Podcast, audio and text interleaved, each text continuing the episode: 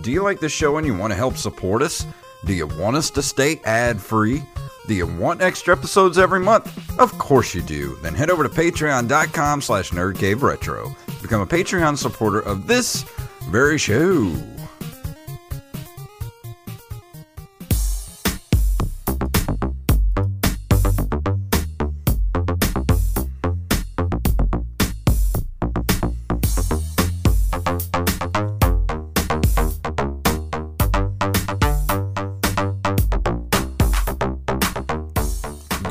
Programs, and welcome back to another edition of the Nerd Cave Retro Show. My name is Jason Robbins. And my name is Derek Diamond. Sorry for the late start tonight for the Twitch viewers. I had a little bit of an OBS problem because of I just upgraded to uh, Catalina on my Mac, and apparently OBS doesn't like it when you change stuff. No, it does not. Uh, I've actually been uh, dabbing my hand a little bit in OBS with a couple of live shows that I've done for my show, and it's not very user friendly. It is not. I've, I've definitely learned that, but it, it's great when it works. Yeah. I, I will say that, and it's. I think once you, I feel like it's a little more complicated than it has to be.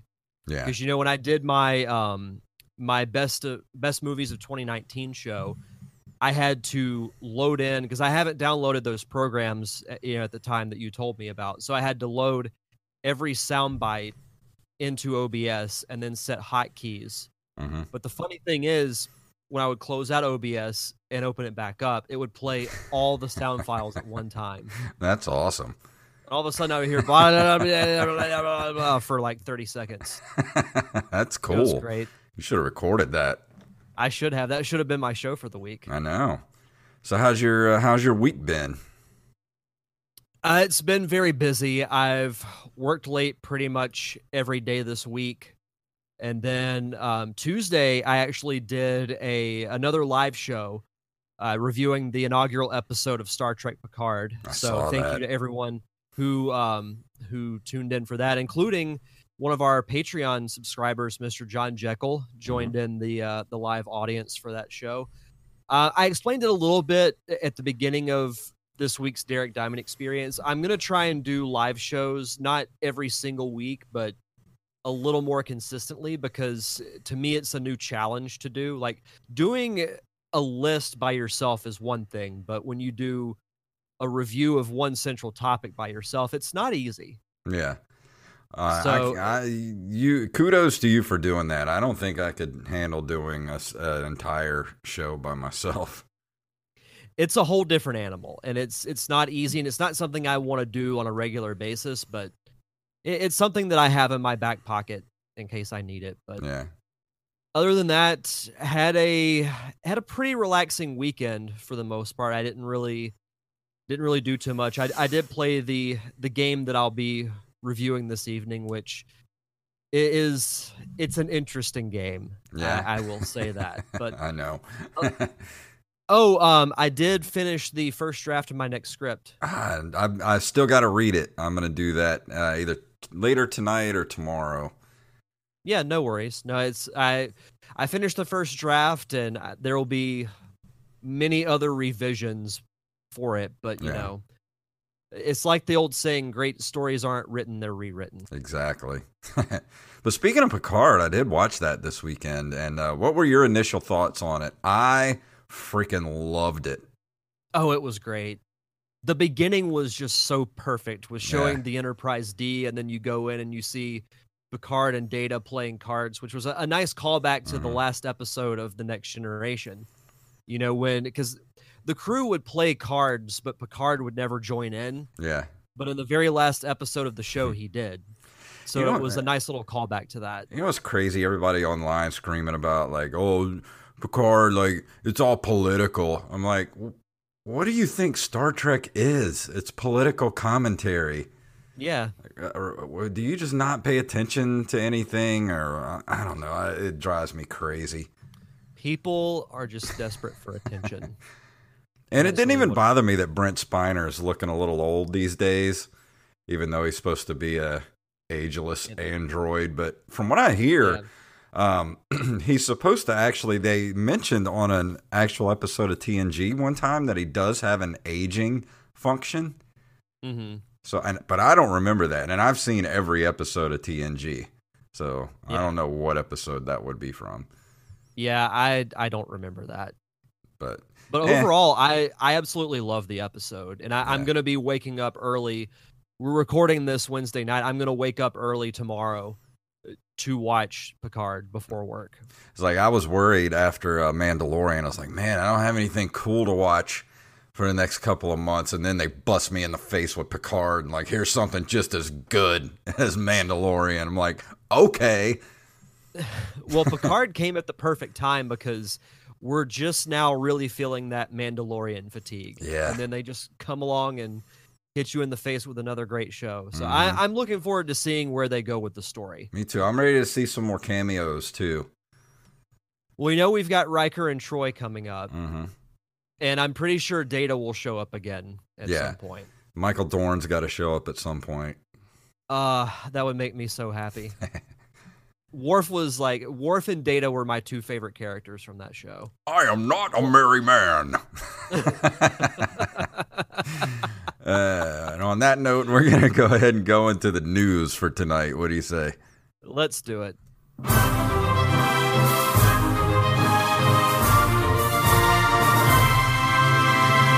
On NintendoLife.com, you could get your hands on a Polymega early, th- early thanks to its upcoming beta test. All in one retro console Polymega, which we have talked about a few times on this show, is due to launch this year, and the company behind it has just announced a beta test program which will give a lucky number of applications early access to the hardware.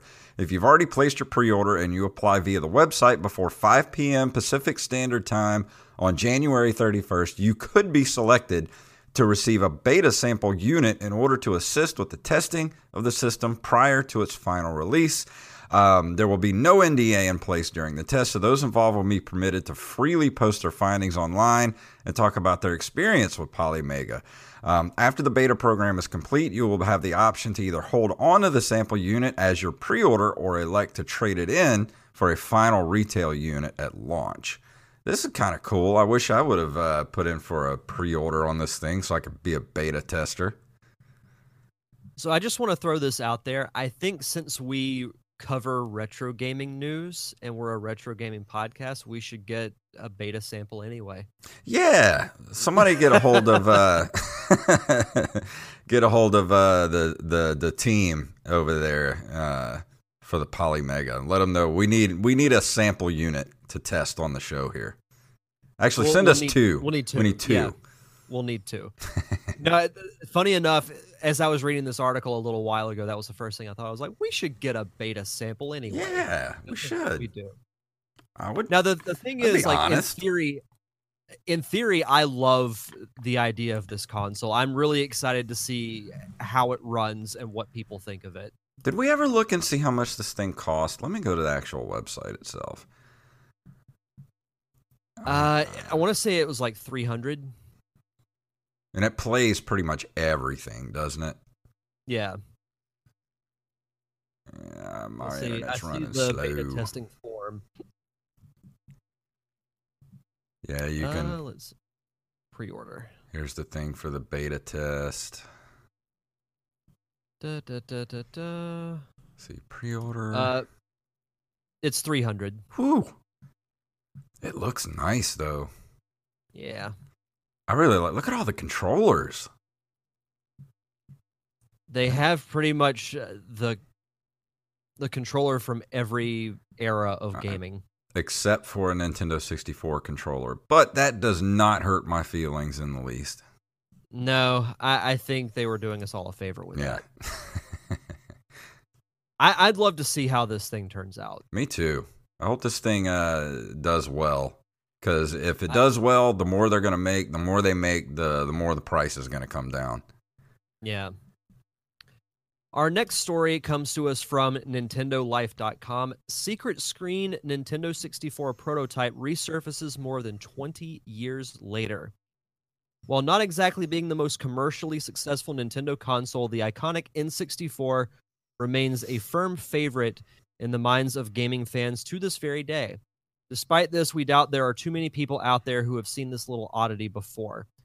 Retro gaming fan and preservationist Shane Battier has shared a handful of images of a secret screen peripheral that had been designed for use with Nintendo's machine. Of course, we now know that it never made it into full production. But as Battier says, the prototype was at least partially functional, and some suggested applications for the device have been drawn up too. So essentially, what this is the secret screen would allow you to have your own individual setup to avoid issues uh, with people basically cheating and screen watching. Yeah. Like if you're Which- doing, uh, like if you're playing Madden or something, or Blitz or something like that, you would be able to like pick your uh your plays without someone else being able to like you know know what you're doing things of Yeah. that nature I can never stand screen watchers. i know And those listening, you know who you are. hmm this is a I- I- tiny it little was- screen though i mean it's it looks like a game boy screen It really does. Look how much the prototype is how much on was eBay. it uh, It's see. starting at five grand. ooh wow Yeah. Yeah, I don't have the money for that. No. I do wish I say this multiple times. I wish not that I would buy this, but I wish that I had the money to be able to say, yeah, I could buy that if I yeah, that'd be nice. Yeah. But it, it is a pretty cool, you know, little screen. It's it's very small. Yeah. I mean, it just clips right onto the actual controller itself. So it's not, it's like I said, it's about the size of a Game Boy screen. Yeah. I, I honestly don't know how useful it would have been Mm-mm. because of how small it is, but you got to look at the technology back then too, I guess. Yeah, I don't see being able to play like GoldenEye or anything on it. No. Uh, and for our next story, this is on USA Today. Nintendo no longer repairing Wii video game consoles. If you have a Nintendo Wii in need of repair, it may be game over for the video game system. Nintendo is lo- no longer offering repairs for the Wii systems in the US. Uh, they said Nintendo no longer offers repairs. However, many issues can be resolved by following the trouble- troubleshooting steps on our support site. Um, they said on Monday it is ending repairs for the game console in Japan as of March 31st because it had trouble getting parts to repair the console. They should just go to the pawn shop. They have a bunch in there. Yeah. Yeah. um, I actually uh, don't have my Wii anymore.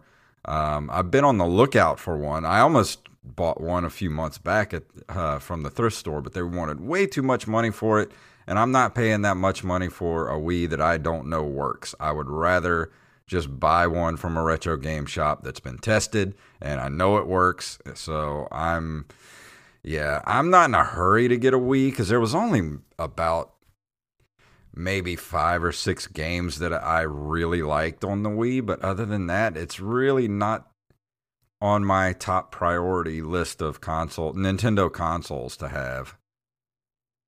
Yeah, I do still have my Wii. I couldn't tell you the last time I played it, and there are games, you know, that I did really like. I think the Wii version of Mario Kart was one of the best that Nintendo's ever made. Yeah.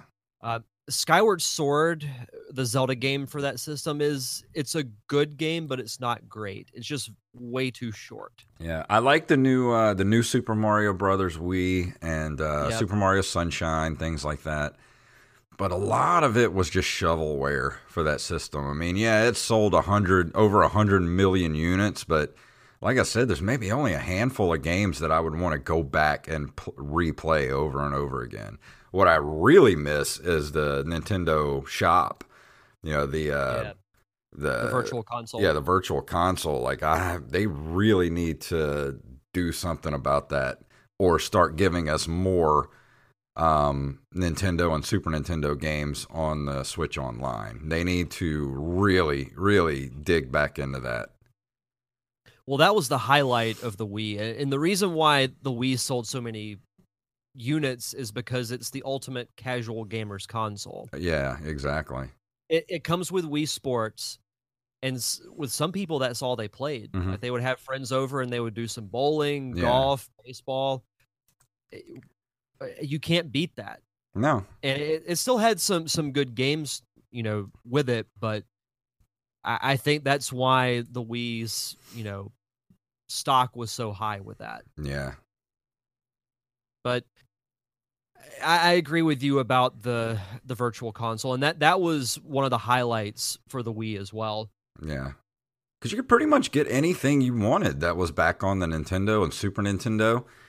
And Mm-hmm. now people are pirating, and Nintendo's coming down on pirating. And it's like, all right, well, if you want to stop people from pirating, do what we want you to do and offer us a, an, a way to be able to get this older stuff that's no longer available.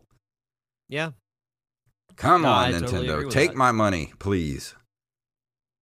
they don't like taking money sometimes.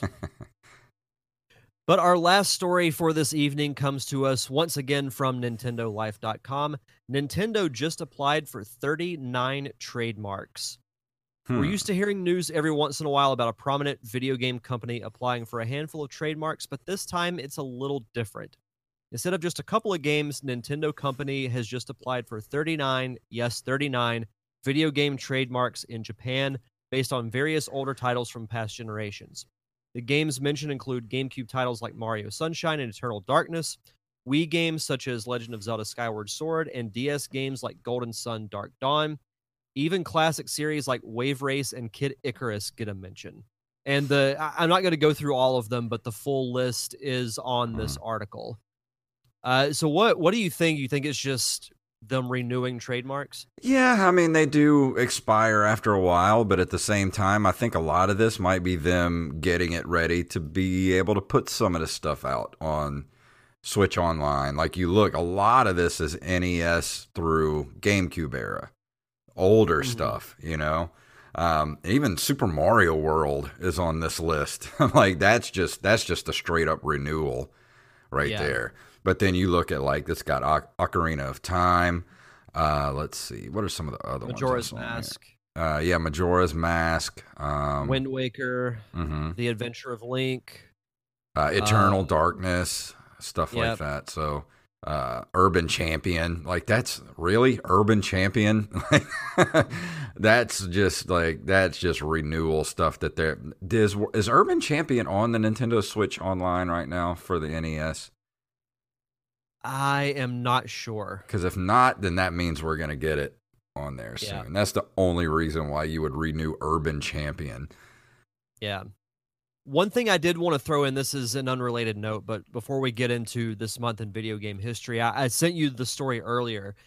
And this actually kind of surprised me. Jim Carrey did an interview saying that mm-hmm. if a sequel to Sonic the Hedgehog is greenlit, he will be up for playing Robotnik again. That's a good sign.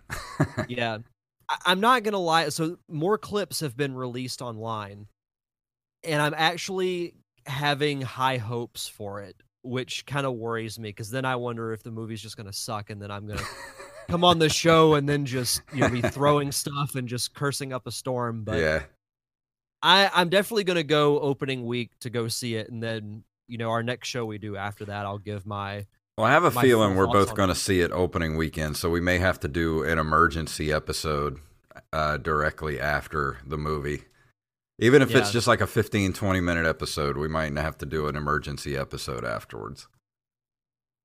Uh, my plan as of right now is to go um Thursday night or Okay. that Thursday because I, I have work all weekend. Yeah, I may So- go Thursday night too, so we'll see. Yeah. Yeah, we'll we'll figure it out. But uh, it's time to go into this month in video game history. If I can get the music to play here.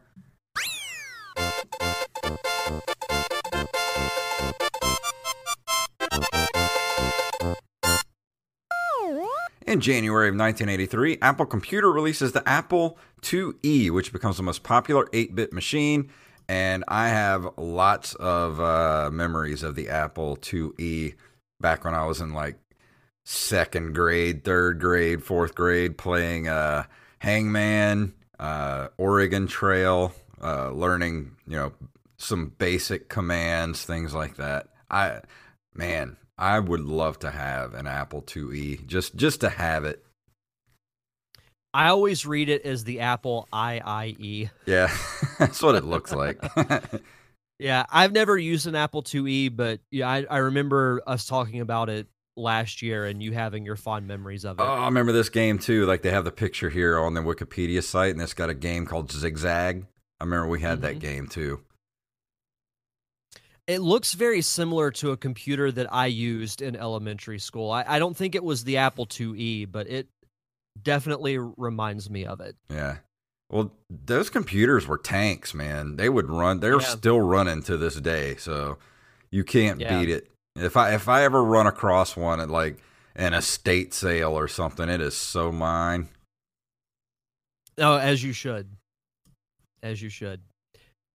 January 24th, 1984, Apple Incorporated announces the original 128 kilobyte floppy disk only Macintosh. Ooh, 128, you say? Oh, man. Uh, I wonder if it's got the price on here. I, I'm always interested to see how much these things cost back then. And 128 kilobytes, like that was prime memory back then. Oh yeah, I remember the first time I heard the term gigabyte, and I was like, what? Oh, here's something cool. The Macintosh was introduced by a $1.5 million Ridley Scott television commercial. What? I guess they must have paid him to uh, direct a commercial. See, that's just obnoxiously spending money. yeah. Uh, and of all people, why Ridley Scott? Well, I don't know. I guess it sort of fits. yeah, I mean, I could think of worse choices. Yeah. I mean, if you're going to pay a $1.5 million for a commercial back in 1984, I guess, you know, Ridley Scott's the guy. Actually, I do remember, was it a, um, what's that podcast I listened to? How did, th- not how did this get made? Um, how is this movie? Uh, it's actually called the, uh, the, I forgot, he changed the name of it, but I still listen to it. But, um, I think he's talking about Ridley Scott did a lot of commercials back in the 80s. Really? Yeah, I think the thing was Ridley Scott he was talking about. Now that just seems really familiar. This is a good way to make is- money in between movies. Oh, for sure. Uh, The funny thing is, you know, I remember using Macintosh in school. Then I used a Mac in college. That's where I learned, you know, how to edit videos and Photoshop and things like that. And then I didn't use really any type of Apple product, with the exception of my phone, for a long time. And now I've been reintroduced to it, Mhm. you know, through the laptop that I got for Christmas. So Well, people can People- talk people- all the crap they want about Apple. I love Apple products. Even I though my too. computer is old and slow and clunky, but I got a new one on the way. It's going to be here next week. yes, Uh, let's see. January 14th of 1988, Konami releases Konami Wai Wai World, the first ever crossover game featuring cast of all-star characters from various video game franchises and non-video game properties such as characters from blockbuster movies. I have never heard of this in my life. I haven't either, but it sounds like the very early precursor to Super Smash Brothers. Dude, it's it has Mikey from the Goonies and King Kong. Yeah, I see King Kong on the cover. Yeah. Wow. This is This uh, is actually really neat. I would love to actually play this. Playable characters: uh, Konami Man, Konami Lady, Simon Belmont the Third. Um, let's see, uh, Mikey Walsh from the Goonies. Let's see, uh, Kong from King Kong.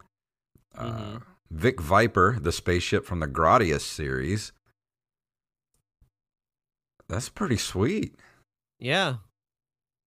I'd love to try this at some point. That's so weird. So what a random list of characters. I know. It, it's it's really strange. No, it's Hmm. it's definitely you got to look at this as an influence for Smash Bros. Oh yeah, absolutely. There's actually a mobile version released in Japan in 2006. Real- a mobile version in 2006 were they Let's playing it on uh Razrs or something I guess so. Now it says here the mobile phone version of Wai Wai World replaces Mikey and King Kong with Upa from Biomiracle Bakut Upa and a giant Penta, the protagonist from Antarctic Adventure and father of Pentaru. okay Hmm. Well, they were omitted due to licensing issues. I'm sure. Yeah. I, I'd love to try this game at some point. Yeah, it would be pretty cool to look at. Yeah, and it's a Japanese only game. Yeah. Uh, let's see. January 31st of 1996, Mega Man X3 is released by Capcom for the SNES in the United States. See, you're the you- you're the SNES Mega Man guy, so um, you should. Uh, did you review this one, or did you just do Mega Man X? Just Mega Man X. I do want to play the sequels at some point. Because I think the Uh, only one I've played was Mega Man X. I don't think I've ever played this one. Yeah, I, I haven't played any of the other ones, but I, I did really like X. Because this came out in '95 when I was uh, I was going through my I just want to be a computer gamer phase. Oh, you're one of those Consoles are for children. what an idiot. I'm a computer gamer. I, I'm a PC gamer. Buh. I picture someone who's like that. I picture them sounding exactly like the comic book guy from The Mhm. Simpsons. Worst game ever. Ever. Actually, that was actually a phenomenal impression, by the way. Oh, thank you. Uh, let's see. We're on January 1st of 1998. The ESRB changes the KA uh, kids to adults rating to E for everyone. I remember that actually being kind of a big deal because I remember every box having that K A rating on it. I And don't then they remember that. it. I, I just remember I remember the when the ESRB was uh, instituted because video games are killing our children. But then I don't remember. Uh, that, my friend, is a discussion for a whole separate podcast. Yeah, we could have a whole discussion about that. It seems like every know- time. Oh, go ahead. We should. We actually should. Because I mean, I grew I- up playing everything, and I'm a pretty well-adjusted adult. well, the the thing is, I remember when I had a public speaking class in college, my final speech was about do video games cause you know children to be violent, and my argument was no. Mhm.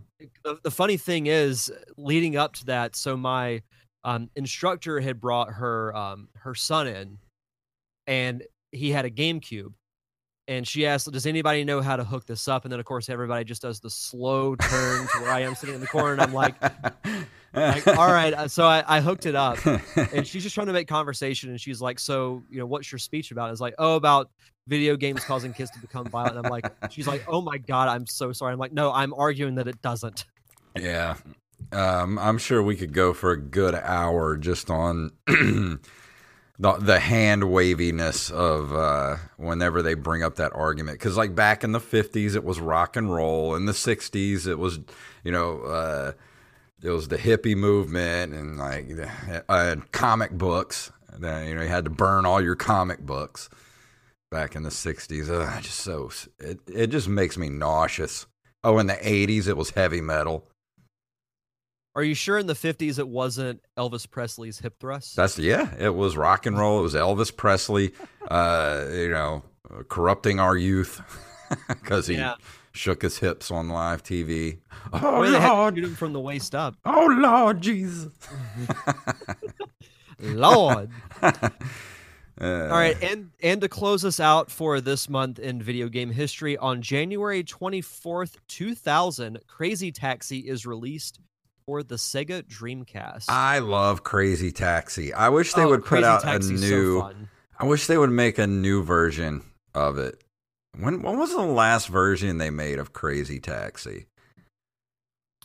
Uh, let's see. I do. You remember Simpsons Road Rage? Because that oh, was yes. a um, sort of sequel, not really sequel, but it was based on the same gameplay. Man, I love like a Road spiritual Rage. successor. Yeah. Let's see. Um, oh, Cr- Crazy Taxi City Rush was released on iOS and Google Play app stores in 2014. We should do a co-review of this game at some point. Of Crazy Taxi. Yes. Oh hell yeah! I love me some Crazy Taxi. I haven't played Crazy Taxi in a long time. We should do Road Rage too. Um, wonder, can you get Road Rage on uh Steam? Because if you can get Road Rage on sure. Steam, I'm that's where I'm gonna get it, and I'm gonna play it, and I'm gonna review it. Because I remember you could run around town as um, oh, what's the janitor's name? Um, on The Simpsons, the dude with the Uh, uh, groundskeeper Willie. yeah groundskeeper Willie. You could run around town as ground groundskeeper Willie on a tractor. So funny enough, uh, this is kind of related, but when I first started working for the Blue Wahoos, there was an assistant groundskeeper whose name was Willie. really? did he no have? lie, and I just it took me everything to not laugh. I'm like, did he have a Scottish accent? he he did not, he did not. But I was like, can you do one? No, I, I didn't really. That's awesome. Now I probably would. Oh But- yeah, we got to do that this year because I'm I'm all up for playing some Crazy Taxi. Oh, absolutely. Absolutely. And it's it's available for several platforms. It's it was in the arcades. It's available for Dreamcast, PS2, GameCube, PS3, and Xbox 360. So Yeah, if you can get it on PS3, it'll still play on a PS4. So yeah. yeah, I might, see if I can get it for GameCube. Yeah, ooh, GameCube. I wonder if would the be Trading good. Post has it. I'm gonna look. I'm I might make a trip over to the uh, Play and Talk this weekend and see if they have a copy of it. It can't be that expensive. Yeah, especially because I get paid on Friday, so I might go um, Saturday afternoon or sometime on Sunday. Sweet. Uh, as a matter of fact, I just picked up uh, Rogue Squadron 2 Rogue Leader for the GameCube enough, this I did the past same. weekend. Oh, that game is so good. It's my favorite of that entire franchise. You want to do a dual review of that next week? Hell yeah! Let's do that next week because I man, just that first Death Star run alone makes the game worth it. before I bought it, it was after you actually reviewed the first Rogue Squadron. I looked up some gameplay on YouTube of Rogue Squadron 2. And about 30 seconds into watching, I'm like, yeah, I've got to go see if the trading post has this game. oh yeah, I as soon as I saw it, I was like, "This is mine." Picked it up. Well, I was I was on that side of town because it was on a work day. I had to come, you know, around this area because it's not too far from my house. So I I had some time. And I was like, you know what? I'll just stop in and see if they have anything. And I saw, you know, Rogue Squadron 2. I was like, yep, getting it. We'll do that. We'll do a dual review next week. Yes. Awesome. Well, let's go ahead and uh, do some shout outs and then we'll do our review for tonight. Yeah, so as always, we like to give a shout out to our awesome subscribers over at Patreon. We'd like to give a shout out to AxeBlade07, Daniel Salmon, and John Jekyll, who once again, you know, joined me for my live stream of the Derek Diamond experience the other night. So thank you, John, and thank you to everyone who contributes to our Patreon. If you want to be a part of that, you can visit patreon.com slash nerdcaveretro. And tonight, Derek is going to be reviewing.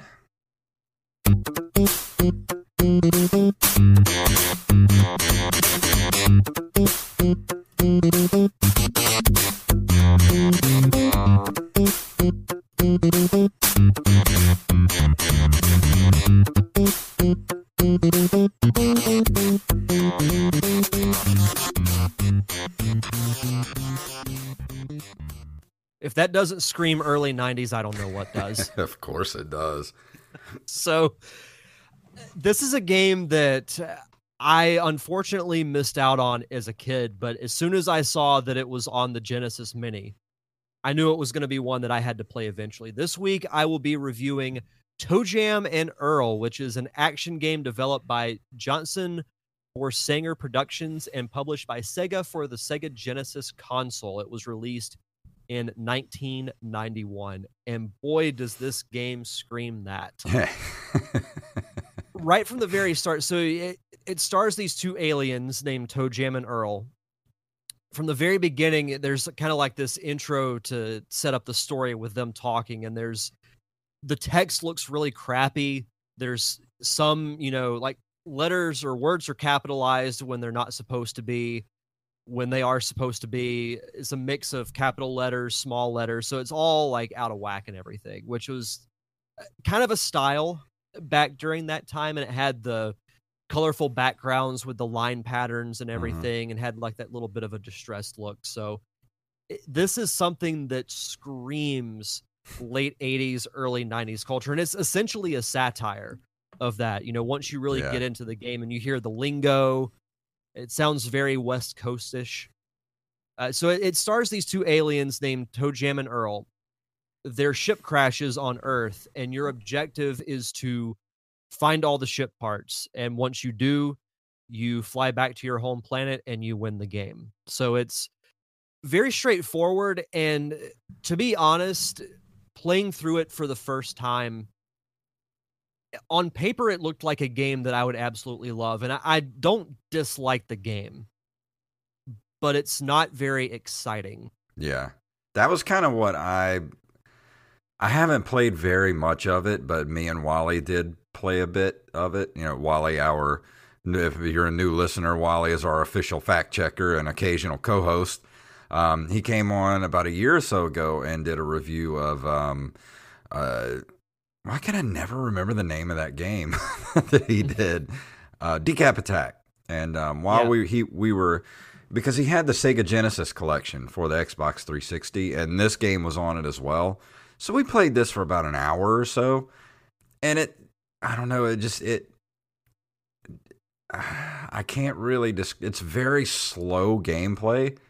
Mm-hmm. And it's just kind of you're just going around like looking for items. Like I think this game is what the dude that made ET was going for back and uh, when ET was released for the Atari 2600 and it's mm-hmm. about the same pace as that game. So it's a cool looking game. It's got great music, but it, yeah, it, it's kind of slow and boring. Yeah, and that to me is uh that's kind of what kills the game for me. I, I don't hate it. I've played much worse games, but it was one of those things that you know I was playing it the other day, and I'm just sitting here because I've actually got my Genesis set up right next to my podcast setup, so I'm just sitting here playing it, and I'm like, all right, just kind of exploring the map. There's something. There's a, another parody of something, mm-hmm. which the the comedy moments are are fun. So there's a lot of really goofy stuff in this game and some of it is detrimental to your health because you can get attacked like for example you're going through a level and you run into a hula dancer your character will start hula dancing and you can't stop it hmm. it's just like you're just walking along and yeah. then because I, I use ToeJam and you find this woman in you know a hula skirt and everything and you're just kind of walking along and all of a sudden you just start going like that and you can't do anything and then you get attacked by enemies and i'm just like stop dancing i died a couple of times because of that but that's neither here nor there yeah so essentially you're just exploring these various worlds and, and you do get some power-ups that that make it a little more interesting because in the beginning you really have no attacks so all you have to do is is run mm-hmm. you know so you'll get things like um, you get a slingshot. Uh, you get uh, the funniest power up that I found was actually root beer, which is not really much of a power up because it, it heals you. Like if you have low health, it just instantly heals. You know, your it replenishes your health meter. Well, apparently you've never had a Barq's root beer in the bottle. I, I have not in a long time, but I have but then you start burping uncontrollably. Yeah. I so remember that. You can't you can't sneak around, you know, enemies that are mm-hmm. sleeping. Mm-hmm. So it heals you, but it's detrimental. And you get things, you know, like a slingshot, you get a decoy, which sends off a replica of yourself that will distract enemies so you can get by them. So there there are some power ups in this game to make it a little bit more interesting instead of just avoiding enemies, which is kind of what I did for the most part. Yeah. I mean, that's pretty much all you can do in the game. Just try to avoid everything that could hurt you. There were some funny enemies though. Like and I, I can't emphasize this enough. This is very much a parody of culture in that time. Mm-hmm. So you get like a you'll get like a I think it's a mole that's uh no it's a hamster that's in the little you know little um ball yeah that actual hamsters run in those things will roll after you you get uh, an angry crazy shopper lady that will run after you there's a mailbox monster there's a fat bald guy who chases you with a lawnmower, and uh, and chickens yeah. that kind of gave me flashbacks of Zelda. yeah. Whenever you you know fight the chickens too Mhm. much, and then just the whole swarm just comes in right after you. So there's not a ton that I can really say about this game. Um, I do like the gameplay of it. It has kind of that three quarter 3D perspective. It was like a faux 3D, which Yeah. was pretty cool for that time. And it's uh, kind of free roaming in the sense that you can go anywhere on the map that you want. There are some areas that do have parts of your ship, and there are some that don't. And you essentially like you you travel to different worlds by elevator. As weird as that sounds, but you get off the elevator and after you explore for a bit, it disappears. Mhm. Well, if if the section of the world has a ship part, you find that first, and then you have to find the elevator, which is at a new area of the map. The cool thing is you actually can look at the map. So you can kind of see where you're going, which was actually really helpful. But it's just very repetitive. You find your part, you get on the elevator, takes you to a different world. You do the same thing. You fight, you know, funny villains and funny underlings, but other than that, you know, it, it's just kind of it's kind of meh. Yeah. Well, that's the thing. I mean, it's there's nothing really bad about the game, and it's just one of those kind of. I don't know if you're wanting to play something that's like kind of slow paced and just you want to relax. that would be this type of game because you know there's nothing fast. There's no real combat to speak of. You're just looking for pieces of your ship in different parts of the the map. So if that's up your alley, then you know this is the game for you. But I kind of found it to be a bit, I don't know, a little too slow for my taste. I think it's one of those games that had I played it growing up, I Mhm. would have a different opinion of it. I think it But would I- have been but a I- lot more fun back then. Like this would have been a good rental to like kind of waste the weekend. You know, like spend your Friday night, you know, drinking energy, you know, like Mountain Dew and eating Doritos and playing Toe Jam and Earl all Friday night. Uh, if Mountain Dew Code Red had been around back then, then, I would have drank that by the gallon. get some, get some surge. oh God, Surge! I remember I found Surge, so they they remade it, yeah, and I remember hearing about it, and I ordered like a case of it, and the the cans are like that big. Oh my lord. it's it's insane. I felt like I was gonna die after like a third of the the can in. I'm sure that stuff is basically just like uh engine degreaser. pretty much. But that's one reason why I'm kind of glad I don't drink soda anymore. hmm Probably what guy- gave you your kidney or your or you didn't have a kidney. That's probably what dehydrated you. Drinking Well, that. it was that it was that and coffee. yeah. It's a super diuretic. Yeah. God, you you don't want to go through what I did no. that week that that weekend. It was it was not funny. It was funny because I went to a filmmaker meetup that following week because I I lost like over ten pounds during that whole thing, and it was all within the span of like two or three days. Mhm. and somebody was like, "Oh my god, you've lost so much weight," and I'm like, "It wasn't in the good way." well, I just I remember feeling very frail for a good month or so yeah. after that whole thing happened, and now I've been trying to to lose weight in the good way. hmm So, but uh, ba- kind of back going back to what uh, I was talking about with Toe Jam and Earl, it did receive positive reviews when it came out, when which Bill Paris of UGO described as almost unanimous critical acclaim.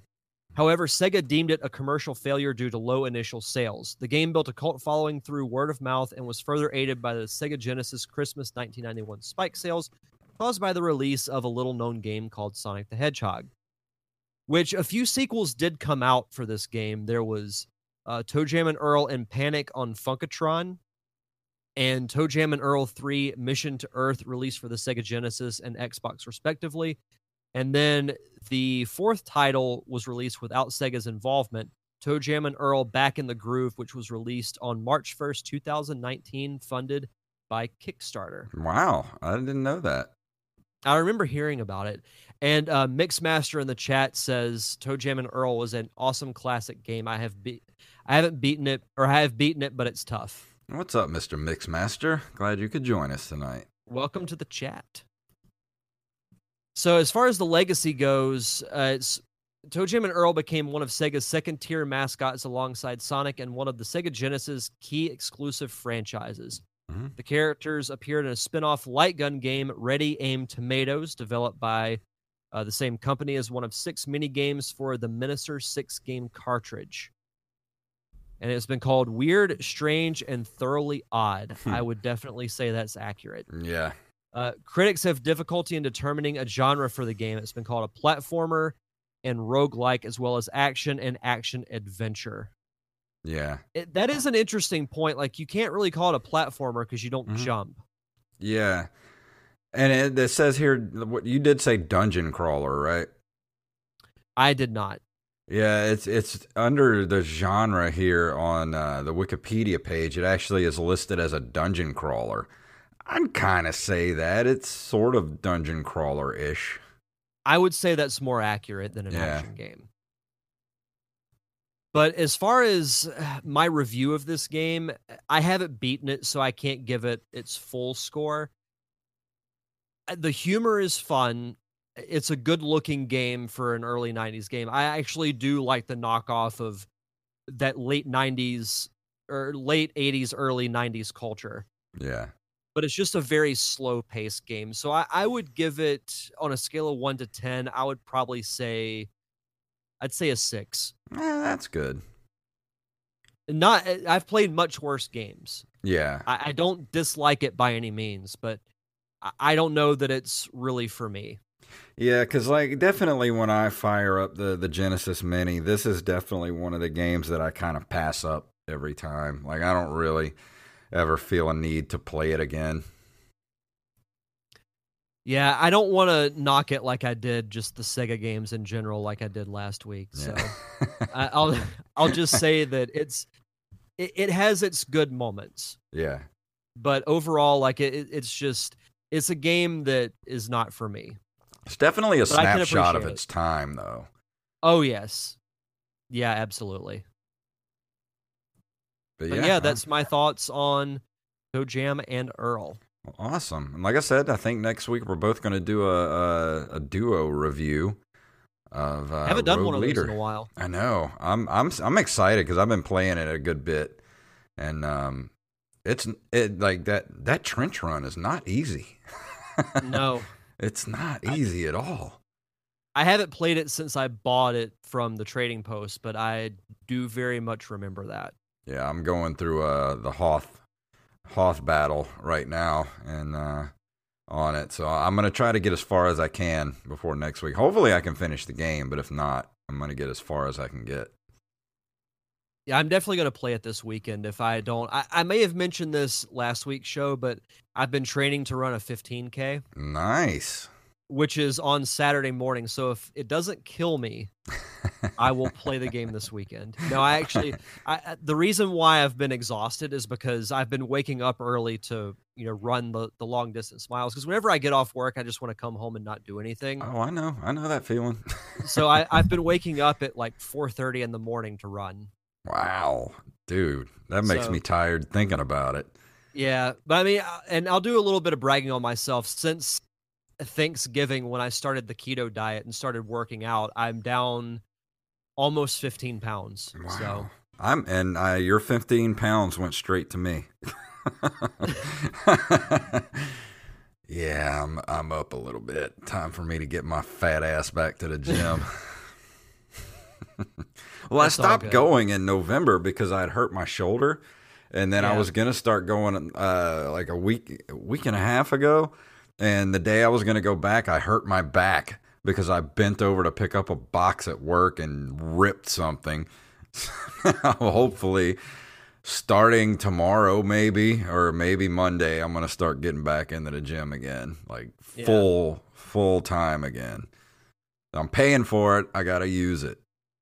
Yeah, same. Now after this weekend, I'm gonna cut back on the the running a bit, and then so I've been doing a mix of running and DDP yoga. Oh yeah. So I'm gonna I'm gonna decrease the running and increase the yoga because that actually it's not as boring because running I'm at the point now where it's kind of boring me to do it, hmm which isn't good because I've been training for the run, but I'm gonna decrease that a bit because with the DDP yoga you have to stay engaged. Yeah.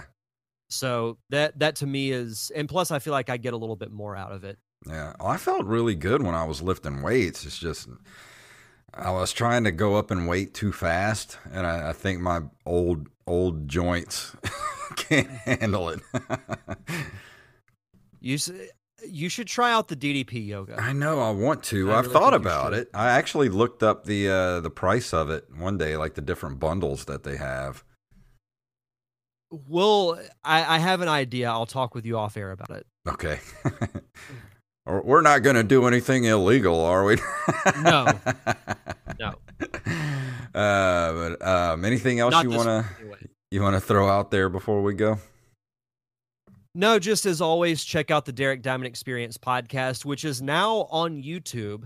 I Yes. created a YouTube channel, so uh, it- it's under my name. So just search for Derek Diamond, and you can find the most recent episode. But I'm going to be uploading episodes every week on YouTube. Now I'm going to do the two different segments. So my review of Picard will be one video, and then the interview segment will be its own separate video. But the full podcast is still on Apple Podcast, um, Stitcher, Spotify, all that fun stuff. So Fantastic.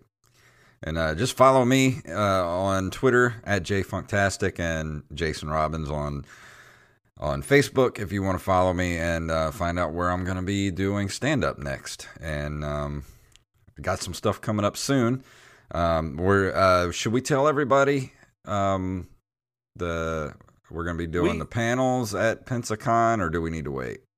So we are doing panels. The final schedule hasn't been set up yet. So on- once the schedule is released, we can let you guys know when we'll be doing them.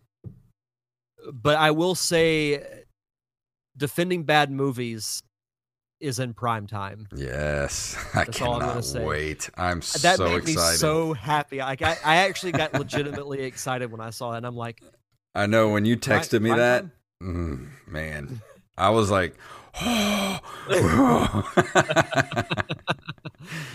it's going to be a fun weekend. I, I I cannot wait for it. I'm going to have a very busy Sunday and a little bit of a busy Saturday, so I'll have Friday to en- just enjoy the con as a fan. But yeah.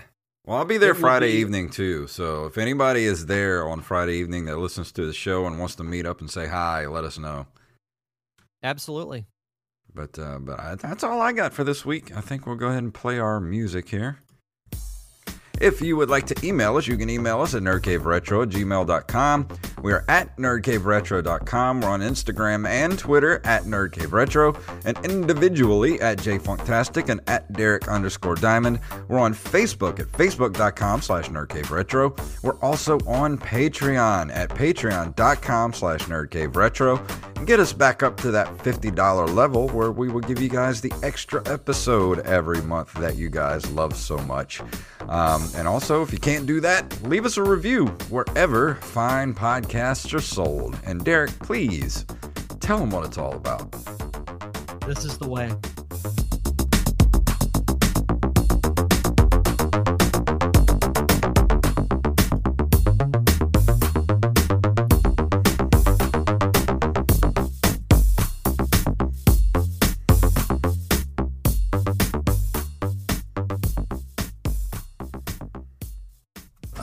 Spoken.